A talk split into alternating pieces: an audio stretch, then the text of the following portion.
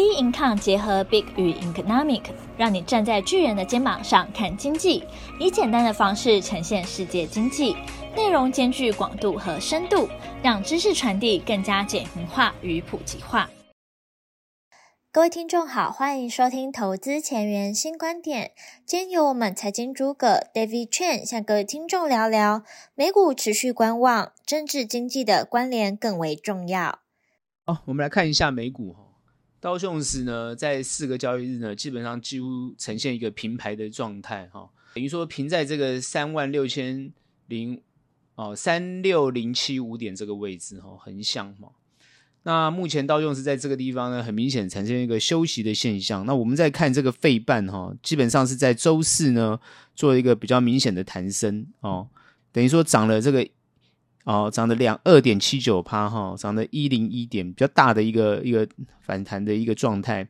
纳斯达呢，基本上也是涨了一点三七趴哈，涨了一九三点二八。那特别谈这两个，也都是呈现一个呃反弹的一种现象。那等于说，现阶段美股的指数会横在这个地方，先做一个观望休息的一个态势。然后呢，后面要怎么走？当然呢，哦，从我们后面的一些数据上可以看到，它做一些好、哦、做一些预判嘛，哈、哦。那我们现在看，就是说它为什么会观在这个地方产生一种观望的现象？然后呢，为什么呢？我们之前预判它要修正，没有修正，然后呃，撑在这个地方，然后也没有上去。好，所以也就是说，照理讲应该要修正。哦，事实上，你去看费半、纳斯，它是有修正的。修正之后呢，然后是在周四才弹上去，好，才弹上去。所以也就是说，现在整个这个美股的状况，应该是在这个地方要先做休息。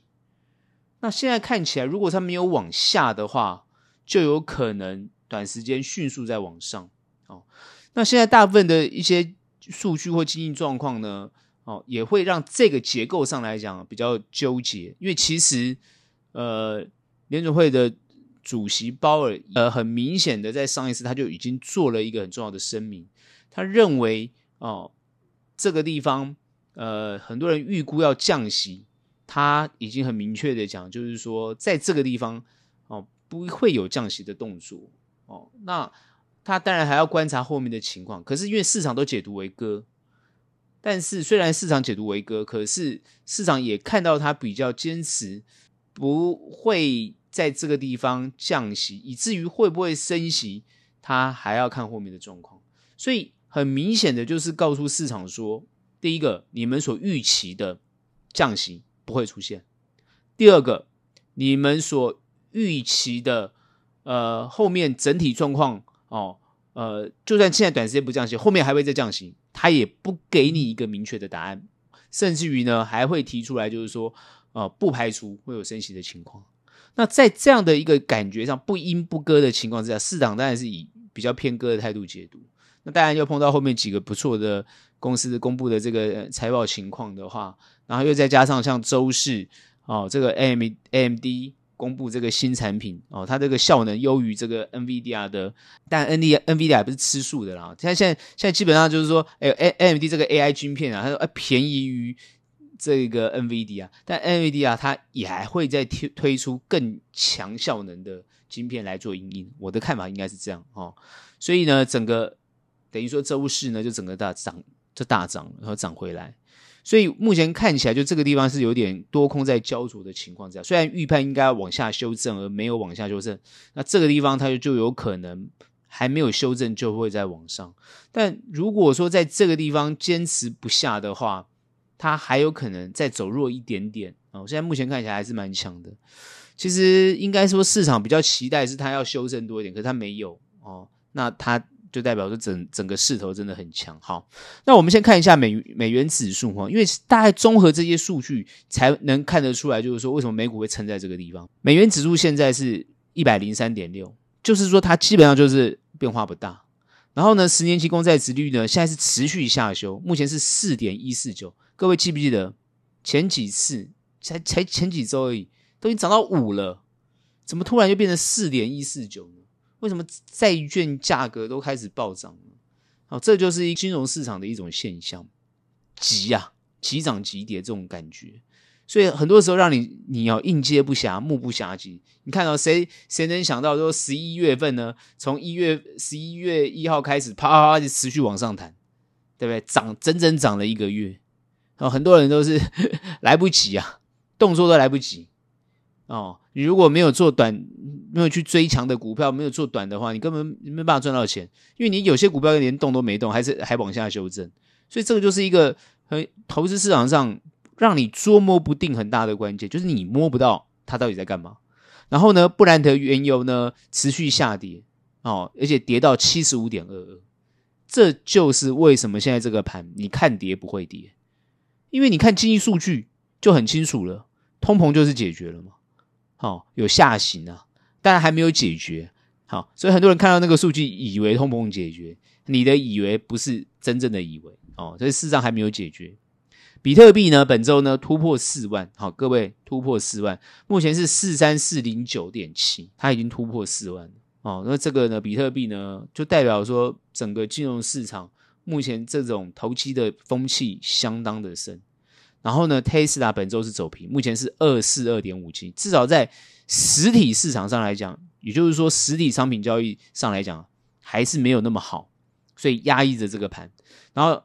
Apple 呢，本周是小升，目前是一九四点二七，它有一种向上好、哦、走稳的这种情况，这特别注意。所以说，消费性市场没有各位想象中这么糟。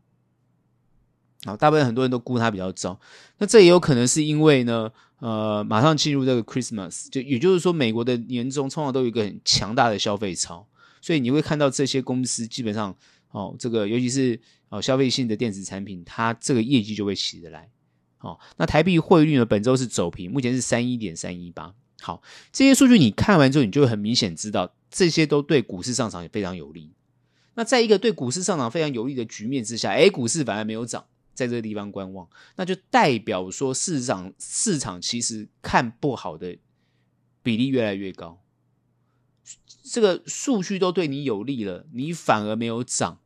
哦，当然礼拜四是一个弹哦，因为前面都是跌。礼拜四，呃，费半呢，跟纳斯达，呃，礼拜一、礼拜二、礼拜三都是跌的哦，那礼拜四才涨回来。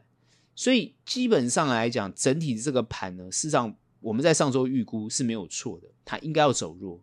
只是在走弱的情况之下，因为看到了这个很多关键的数据并没有变坏哦，反而变好，所以它就撑在那。也就是说，大家心里觉得它要跌，但是数据又没有很差，所以呢，在多空交战的情况之下，就变持平的现象。尤其我们去看那个处理失业救济金的人数，它是从二十一点九万增加到二十二万人，好，优于预期。也就是说，你失业救济有稍微增加，也就就业市场，哎，也没有说太特别特别啊特别好，呃，人数有增加，可是续领的人是从。一九二点五，它降了一八六点一，诶，续领反而降，就代表很多人有工作了，好、哦，就没有再领这个失业救济金，所以就业市场它依然稳健。那如果就业市场稳健的话，它就没有办法预估后面的经济就会很差嘛，啊、如果很差的话，然后这个联准会就会降息，诶，反而这个时候你因为就业市场比较好的关系，联准会也就没有这个降息的理由啊。那市场上这些人就开始从乐观就开始觉得，哎呦，那联准会是不是就真的不会降息？所以目前从这个整个角度来看，就是一种观望的情况。所以当要走出这个观望的状态，就必须要强而有力的，不管是各方面的数据，哦，不管是呃实体经济的状况，哦，它要能够实际给这个市场一个明确的上或下的方向。现在就是要这样子。到底是要上呢，还是要下？是目前来看的话，你如果要上的话，那必须要有很强的动能，要很强的动能。因为目前我们看到它的量是缩掉的，哦，你看道琼斯的量是往下缩的，就动能已经没有那么强，大家变进入一种观望的现象。哦，所以这个呢就很比很明显的让后面如果要涨的话，就失去了这个动能，所以。一般来预判，哦，我的看法就是这个地方就有可能先先往下修正，再往上，啊，趋势上还是往上没有错，但是它应该要进入一个向下修正的情况，因为前面涨得太太快了。好，你看，哎，这样听起来我每周都在预估要往下，怎么都没有往下。那事实上，我们上周预估，虽然它没有往下修正，但也是开始走弱了嘛，开始走平了嘛。好，那这个时候呢，面对这种行情要怎么操作？我认为现阶段还是以短为主哦，布局呢还不要那么早。虽然有些股票呢有些修正，但我觉得有些被修正的电子股当然还是不错，可以去看。但是比较强的股票，这个时候呢，你要勇敢的去追，因为最近的操作，我从上周就讲了，最近的操作是你要勇敢的去追。你有追的话，比较强的股票有可能让你获利会比较不错。但你如果买到那种比较低的股票，其实上不表现的不会好，因为资金没有往那个地方移动。好，所以呢，很多人说要抄底啊，要低接，这个时候的位阶是不适合这样操作的。那你操作层面来讲的话，基本上呢，就是要持续做短，然后做强，做短做强才是有可能获利。然后以布局的状况来讲的话，现在是还不还是不适宜。那这个地方我们从这个以美股状况来讲是这样看，那以美国经济现在状况跟中国，其实最近讨论比较多的还是美中之间的关系。事实上，拜登在对于国内的经济或者是对于国内的政治，我认为他现在应该还是面临到政治的选举上比较大的呃比较麻烦的地方哦，因为整个经济还没有很明确的完全变好。他要打经济牌呢，又比较没有办法打得很好。再碰上这个乌俄战争跟以哈战争，这主要是两个战争，考验他外交的能力。但是因为他后来跟习近平又碰面了，就是可以扭转一下、缓和一下这个美中之间的关系。但是最近看到这个雷蒙多又祭出了，就是美国商务部长雷蒙多又祭出了对于 AI 晶片的限制，好，甚至包含连辉达，好都要。这个它降规的这个产品也被限制，好，卖到中国大陆都要被限制，所以这样的情况，除了对辉达呃的这个财报会不好之外，然后对于中国取得这个 AI 晶片，好，然后呢强迫自己要走自制的路线，这一块看起来呢，呃，对中国来讲还是会有所伤啊。那中国现在比较头大的问题还是处理这个房地产的状况。所以目前他们整个经济的状况，应该是还是要先把房地产这个地方先稳住，然后再从消费端下手。然后呢，现在让这个一般的市民对于消费产生信心。然后现在我看他们的政策是对于呃消费怎么产生信心，他们现在是用这个呃降价，哦，规格不降，价格降的方式来刺激经济。哦，在这一点很有趣哦，就是等于说做平替啊，要不然就是整个价格一定要降哦，所以。呃，以中国现在的状况来讲的话，会呃把重心放在经济上面，而不是军事上面。然后这一点对于台海之间的关系跟美中之间的关系有稍微缓和，会比较好一点。啊，目前是这样子。好，所以呢，呃，美国现在我认为也是处于一个呃，拜登处于一个在选举上还比较没有办法发挥的一种状态。好，所以你会看到股市呢，虽然很急涨。但是会保留出一个下跌的空间啊，这就是我现在对美股的看法。我们来看一下台股哈，台股这四个交易日呢，基本上也是走缓的一种现象哈。五个交易日，呃，礼拜一碰到最高点呢，碰到一万七千五啊，哈，碰到一万七千五之后，好像最高是一七五一六啊，就开始走缓的一种态度，一直走到礼拜。呃，今天周五嘛，那周五的话，现在是今天是涨了一百零五点了哈，现在是一七三八三，成交量呢维持在三千亿嘛，三零六一，基本上来讲也是处于一个走缓的现象。好，其实有时候我们在分析上来讲，你常可以感觉得到，就是说，呃，跟美股几乎那个节奏会很像哦，不是说它的位阶很像，是说节奏会很像。比如说现在美国走缓，它也跟着走缓。那实际上来讲，台股呢有没有理由再继续往上冲？我觉得当然还是要看国际盘。那最重要，现在台股走到这个位阶呢，也是走一种观望的一种一种盘势。那类股呢轮动也还是相当的激烈哈，轮来轮去。所以你现阶段要要获利，其实还是维持我们上周的操作建议来看，好，会主要会比较能够呃有获利的机会。那以目前的状态来讲的话，台湾当然最关心的还是呃以政治的这些话题为主，好，那经济的议题呢，各方面其实没有太多的一些哦、这个变化。好，那因为产业呢获利也好，或者是赚赔的情况也好，大致上还是维持一定的水准。我认为应该是没有太大的一个，因为基本面有太多的呃不同。主要就是说，所以大家会变得关心政治。好，那政治对盘的影响，我认为会有，但是又没有那么大。呃，以目前状况来讲的话，你会看到。现阶段对执政党比较有利的情况之下，我们还是一律一路这样看，就是说对执政党有利，这个盘都是哦、会往上的，会比较有利。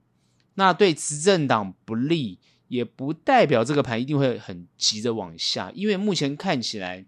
台湾的两大党，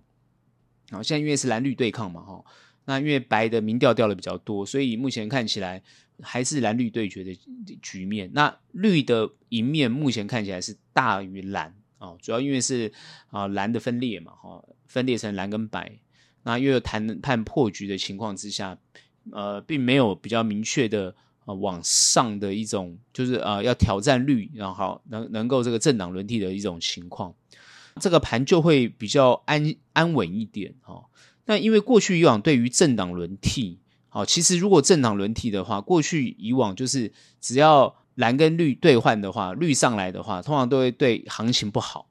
可是现阶段慢慢的感觉已经没有这种问题了哦。你看，呃，绿的执政整个下来八年，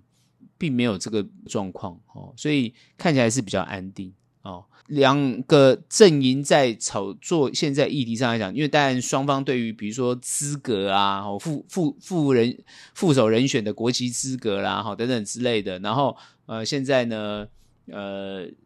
双方的攻防啊，哦，双方的攻防，哦，主要就是蓝可能要打弊案，哦，那绿呢，可能就是提出一些政策，哦，那当然白也是提出政策，所以其实呃，我们现在看起来这个呃绿啊、白啊、蓝啊，哈、就是民进党、国民党、民众党三党，当然就不断在提出他们的政策，只是说这个政策怎么样能够。呃，打动一般的选民，然后呢，产生选票啊，这才是他们现在的关键。但是以民调数字数字上来看的话，大概各个民调的分析看起来都是还是呃绿大于蓝。好，那尤其是后面走到后面哦，我们讲我们讲选举现在剩三十几天，越接近选举的话，哦，因为现在大家在拼场嘛，然后现在这个呃绿的也有很多场啊，然后蓝的也有很多场，那白的场比较少，然后。你看这些拼场的过程当中，在谈的这些呃选举的话题哦，通常都是一些攻防哦，通常都是一些攻防，还不是那么具体。只是说，当很多的政策提出来的时候，听起来都是对人民比较好。那但是这些政策实际上能不能够实际的反映出，就是你今天选上，你真的会做得到？这也是一般在看的，就是说能不能一定做得到？因为这个还包含了，你不是只有总统大选，你这还包含国会，就是立法委员的这个呃这个席次，因为这会牵扯到呃你到底能不能顺利施政哦，也就是说你今天要顺利施政的话，那你要怎么样能够透过国会，不管是经费也好啦，不管是一些政策也好啦，能不能够顺利，这才是关键。好，所以呢，今天要谈什么哈？就是说主要谈就是呃一般人。大概对于所谓的总统制跟内阁制的认知啊，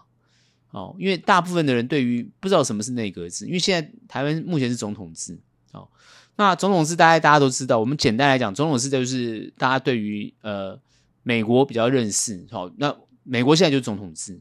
那台湾现在目前呢也是走总统制，好，它就比较接近美国，好，呃，总统的权力最大，美国基本上来讲呢。因为他没有什么行政院长，好，他基本上来讲呢，他就是各部会，好，那由总统来确实去执行。那主要是美国会有两个两个国会，哈，就是国会啊，哈，两个国会就是一个呃参议院跟众议院，哦，那这个东西掌握了这个预算啊的决策，所以呢，美国的这个等于说国务院呢，基本上来讲就是要如何去把政策去执行，然后又有经费拨下来，他们才能顺利去执行。所以基本上来讲，美国是一个总统制的国家，那他的总统权力当然是最大。呃，国会就是去监督总统，呃，能不能够顺利把这个政策执行。那台湾因为它不是走美国这样总统制，因为我们有这个两个首长，一个就是总统，主要是对于外交哦，这个。军事啊、国防啊这些对外的动作，那对内我们有一个叫行政院长。那因为行政院长又是总统指派的，所以才会认为台湾不是完全的双手掌制。哦，那真正的双手掌制是像法国哦，这个总统是虚位的。那主要就是法国总统也是很，就是也不算虚位啦，他是权力也蛮大的，他由他来主主这个组阁啊哈，所以基本上来讲又比较像总理制。法国虽然是总统制，那他的权力相对大，他也是双首长制。台湾的双首长制，台湾的总统权力呢，事实上是比法国总统还要大。哦，我们在看，就是说，基本上来讲，总统跟内阁到底实际上差别在哪里？因为我现在发觉，哈，比如说，呃，蓝的想要推总统呃内阁制，但是一直讲内阁制，大家没有没有对民众来讲去理解他们两个之间的差异，呃，或者是优劣。都没有分析的很多，所以一般民众也不大懂。所以这一点，我觉得他们在宣传上来讲，是不是以他们为选战主轴，这相对的重要。那如果你要以这个为选战主轴的话，你就必须要让民众更清楚知道这两者的差异。但如果不是，因为现在看起来议题又被拉拉别拉远了，比如说拉到这个什么弊案啊，拉到这些东西去，所以看起来呢，政党轮替之后，那其实就是政党轮替，那只是换个党来当总统而已。变成是这样子，但实际上能不能推动内阁制哦，并不是很清楚。然后最重要是，没人知道就是内阁制的好处。那这样可能看起来呢，大家还是比较习惯总统制。哦，就是说我这个票投下去，我选的是一个单一的领导人来领导大家，哦，就是选一个大家能够接受的总统，然后由他得到最大的民意来。执行这个政策，好，那以他提出来的政策为主，那四年更换一次，所以基本上是台湾民众是不是还是比较习惯这样的方式啊，而不清楚所谓的内阁的差异性。内阁制基本上来讲是由各个政党啊依照他的这个选票的一个情况来分配席次，而透过这些席次，好。然后来透过呃一些政策上的讨论来执行。那因为现在日本、新加坡啊，比如像英国，这都属于内阁制的国家。像欧洲很多国家也是走内阁制，所以一般一般来讲，就是说大家会认为，好像德国也是内阁制。那大家会认为，就是说内阁制相对是比较能够充分的反映民意，但是效率很差。我之前已经分析过了，好，就是它比较没什么效率，但是它会有强烈的监督。就是说，碰到一个国内大家意见比较不同的时候，内阁制比较能够缓冲，就是比较能够反映民意，比较能够缓冲，就大家都能够把话讲出来。但是呢，要去执行就比较困难，因为很多人会反对，或是有比较多的人反对，或者是需要比较多的沟通，他就会耗费比较多的时间。所以效能比较不彰，通常就是一个政体比较完整、经济环境发发展的比较成熟的国家，其实比较适合内阁制。就是你是不是一个比较成熟的国家？那你是比较成熟的国家，它就比较适合内阁制。哦，等于说众每个人的意见都能够反映得到，因为很多小党嘛，哦，那很多的委员嘛，那大家可以讨论啊，它可以有一些交这个政策的交换。哦，然后呢，来来遂行这个政策能不能执行？事实上，应该是就是说，他比较能够充分反映民意。事实上，很多人认为就是说，哎，我的票已经投给这个总统，总统应该可以完全反映民意。可是因为总统权力过大，他可以决定要不要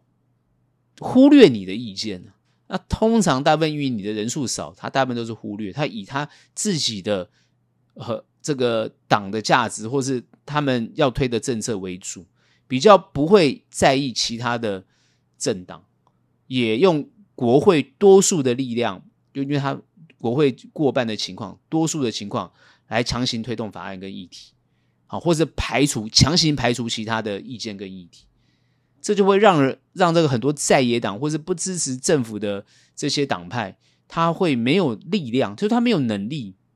来推翻你的政策跟意见，他只能在等这个选举结束之后，四年艰苦啊，好忍了四年才能再把你推翻掉，大概就是这种情况。那如果忍了四年还没把你把你推翻掉，他们他们的政策就是永远都没办法执执行，所以民意变得相对的重要。也就是说，这个政策出来到底是大部分的民众接受还是不接受？通常呃会有问题产生，通常都是一般的民众没办法接受。所以把那个议题就会扩大很多，啊，就像媒体会把这个事情渲染得很大，然后就由一般的民众来决定到底这个政府你能不能支持。所以现阶段看起来，比如说以三党的状况，那以民调的状况来讲的话，如果你今天比如说现在绿的票、民进党的票，它的票大概是四成多的话，那其实还有五成多，将近六成的人是是没办法接受你的政策。所以这个是最大的问题，就是说我是一个人数比较少，但是呢，比如说我四四成的人竟然可以去决定六成人的政策，这就不合理。照理讲，应该是六成的人去决定这个要不要这样做，哦，不能让四成人把持住。可以现在台湾人现在这个政治结构，就变成是这个状况。就变成这个状况，所以他才会一直提到说怎么合怎么合，把那个六成的选票集中起来。但问题是，六成的人里面也有很多不同的意见，所以他的意见就会分散。那意见一被分散的话，哦，所以他就变成是小党，就党变得比较多，意见就变得比较多，那就更难整合。所以呢，变成是呃主要的政党，他虽然票没有比较多。但他依然可以执行他的政策，而去忽略掉其他人政策，所以这个叫做少数的票去，等于说是决定了多数人的路线，所以这就是为什么希望他他们会希望推动内阁制的原因，因为如果是内阁制的话，那立法院的这些选票就相对的重要哦，因为呢小党变得可以有制衡的力量。他可以推动那个法案，不让那个法案推行，那这就是变成这种这种局面哈。所以，呃，目前看起来，他们会觉得推动内阁制会比较公平，就算是等于说大家都是变呃，不是超过二分之一的党，没有过半的党好的这个情况。那当然细节的部分，大家可以再去去去理解到底差异性在哪边啊，然后再做一个你选票上的决定。那这里当然没有说要去。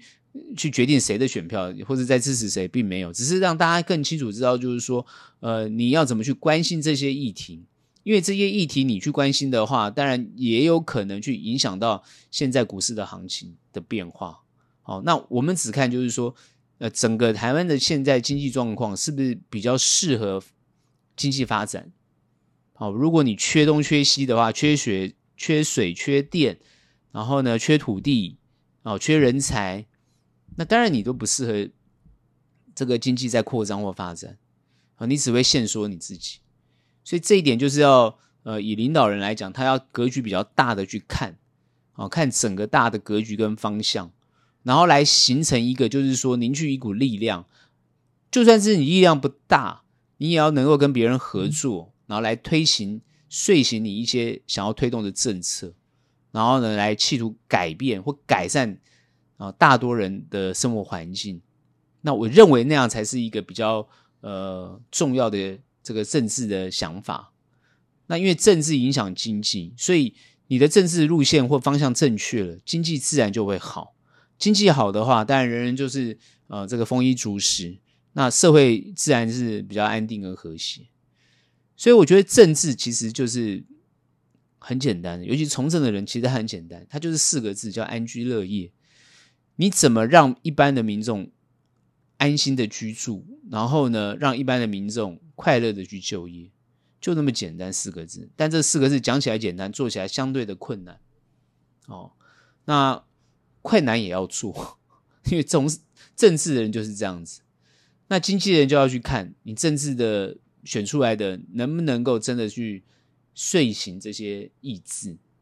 那当然我们会去观观看，就是说，哎，哪些政党对于哪些产业会比较有利、友善，或是有哪些扶持？那这样子呢，它的那个呃企业的发展就有可能政府在背后推动，它当然就会发展的比较好。那当然对股市，我们就会看股价的变化，因为它的支持，所以那个股价呢，可能就会有一波不错的涨幅。这这就是啊，一般大家会用简单的方式去看，但里面也有很多奇怪的地方。哦，那当然，你就要更认真去学习怎么看出这些奇怪的地方。比如说，就是明明就是他在支持，那，政府在背后支持，可是为什么他呃业绩还是这么差啊，或者获利啊，股价都没那么好，那他就是有问题，可能人谋不臧等等之类，我们不知道。这就是我们常常看到那个，呃，你看到这个中国大陆是他们守这个叫做国进民退，好，那国家进去之后，那为什么反而就是效率不彰呢？哦，这就是吃大锅饭的想法，哦，比较不适合自由经济。自由经济就是每个人哦，为了这个自己的呃利益，不断的透过竞争，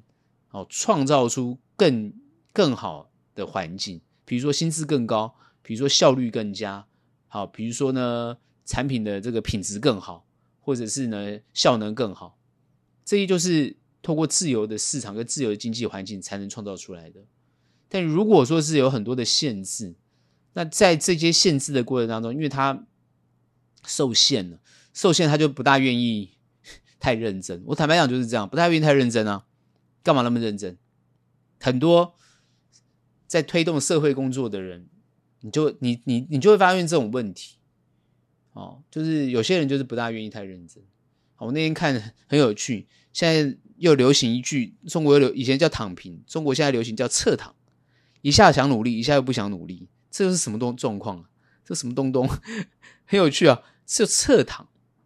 啊、躺平不要叫侧躺，就有时候努力一下，有时候又不努力。其实终结一个关键点嘛，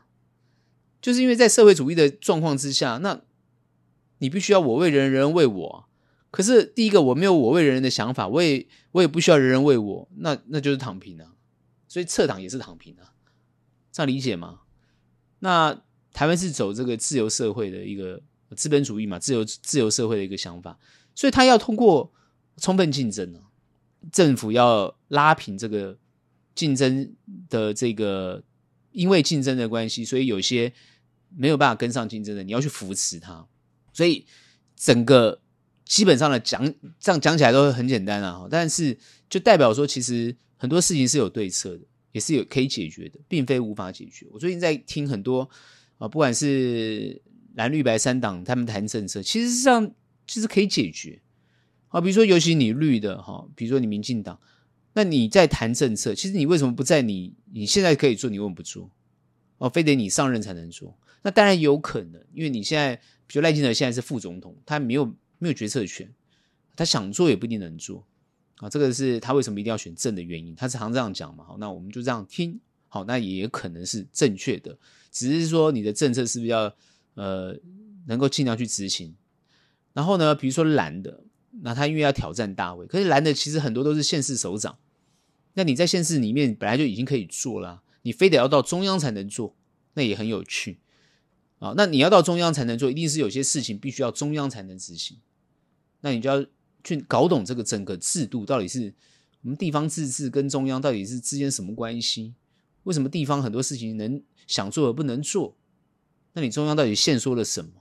所以这倒是一个比较大的一个状况。通常都是限缩经费吧，我们想应该是这样。然后再来就看这个白的想法，就是他比较有理念，好，比较有想法，也想要做很多事。可是因为整个基本的社会结构，它还是属于蓝绿。那今天基本上你的理理想性再高，你讲的再好，那你都还没有突破这个。蓝绿的基本结构，你你你就是夸夸其谈，因为力毕竟力量还是太小，所以你要懂得合作，你要懂得跟别人做交换，跟一种很重要的怎么去把你的东西执行的更长久，让大部分人都能够接受。因为现在看起来，比如说柯文哲八年市政，其实很多事情事情很多市场上的人很多还是不一定能够接受，尤其你问台北市民就知道。对不对？那如果都能接受，为什么第二任你选的还是蛮辛苦的？一定有他所有所原因就代表说你的东西可能太理想性，跟事实不符，跟现实不符。那因为现实都被既得利益者把持住，所以这要怎么去一慢慢的去抽丝剥茧的把它化解？啊，这个当然就是要看你的这个本领。但首先你要先取得一定的实力，好，所以很多事情不是说想做就能做，而是要取得一定的实力才能做，不然你就要进入那个原来的游戏规则跟系统里面。那这个都是比较冷静的去分析跟想法，所以你你会听我的言论，通常都是比较从中间的角度去看，哦，我们也我们也没有谈任何的学术东西，我们就从中间的角度去看，因为我们也是一票而已，我们也没也没有说多少票，对不对？也没怎么样，只是就是去这样观察。那选举还是大部分人去选择出他自己想要的人选，然后想要看那个人讲的东西能不能去做得到。当然都是希望这个社会变得越变越好，应该是这样的想法。好，那股市呢？我们当然也希望股市越来越好。事实上，换了执执政者，事实上对股市都是有有所伤害。也就是说，有些有有些有利，有些有伤害。就是说，你有没有去认清楚这个市场的本质，而不是。就是觉得这个市场就是怎么样，像很多人就是主观意识、主观认定，哦，就觉得比如说投资市场，然后就是风险啊，就是投机啊，就是怎么样，然后呢，对社社会没帮助啊，一群人在那个地方买空卖空，反正就是讲了很多对他不是很好的一种言论。那当然，你就会对这个市场不是从一个健康的角度去看它。事实上，国家因为因为这个这个股市其实收了非常多的税金啊。代表它对国家是有很大的帮助的，哦，事实上是这样子没有错，因为透过交易的这个热络，它会产生很多的这个税金，事实上是有帮助。但另外一个想法就是说，因为透过这样的一个方式，是不是让对企业有没有帮助，对投资人有没有帮助？那这个当然就是哦，非常就要非常认真去看，这个市场会存在，一定是有它的道理，哦，所以呢，呃，我们这样去看，就花了比较多时间去谈。啊，政治对于这个经济的影响，啊，当然也就是关心政治必须要对于经济，因为经济也是这个政治的一部分，所以要去很多人就想说，哎呀，这个他当选了就会改善什么经济，改善什么经济，改善什么经济？那你当选的有没有这样改善？如果没有，那为什么你还要还要在那个位置上？那？期待别人能够改善，那别人是不是一定能够改善？你看国外很多经济状况很糟，后来呢，那个上来的那个新的政府，其实还是没有办法改善。原因是因为它症结点就是它那个根基啊，本身就已经有一些崩坏了。那怎么样去慢慢建立？那需要花时间。所以台湾到底是位位在什么样的位阶跟什么样的状态？它还是要把它理清楚啊。我觉得这是呃花比较。多时间去论述这样的东西啊，我认为呢，政治清明，当然经济就会变好；但如果政治不亲民，就会有损经济的发展。好，这才是哦，这个铁的事实。好，那我们分享到这边哈。今天的节目就到这边结束，学友们欢迎订阅，有任何问题、任何想法，欢迎到脸书专业以及 Instagram 跟我们做交流。那我们下期节目见，拜拜。